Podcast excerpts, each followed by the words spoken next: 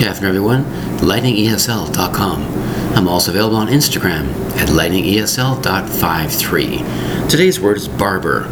Barber, two syllables for the word barber, spelled B A R B E R. Now, the word barber you must have heard many, many times. Think of a man hairstylist, or a person who cuts your hair. Primarily, it's men who do this. They're called a barber. They're also known as a hairstylist or hairdresser. The word is barber, B A R B E R.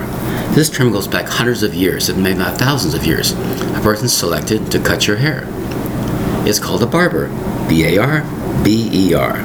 Primarily use male customers coming to their door. It's a service provided by usually men. However, they're also called hairstylists, hairdressers, all kinds of things. They work as a barber. They cut your hair, they style your hair, and things like that. The word is barber, B A R B E R. Thank you very much for your time. 拜拜。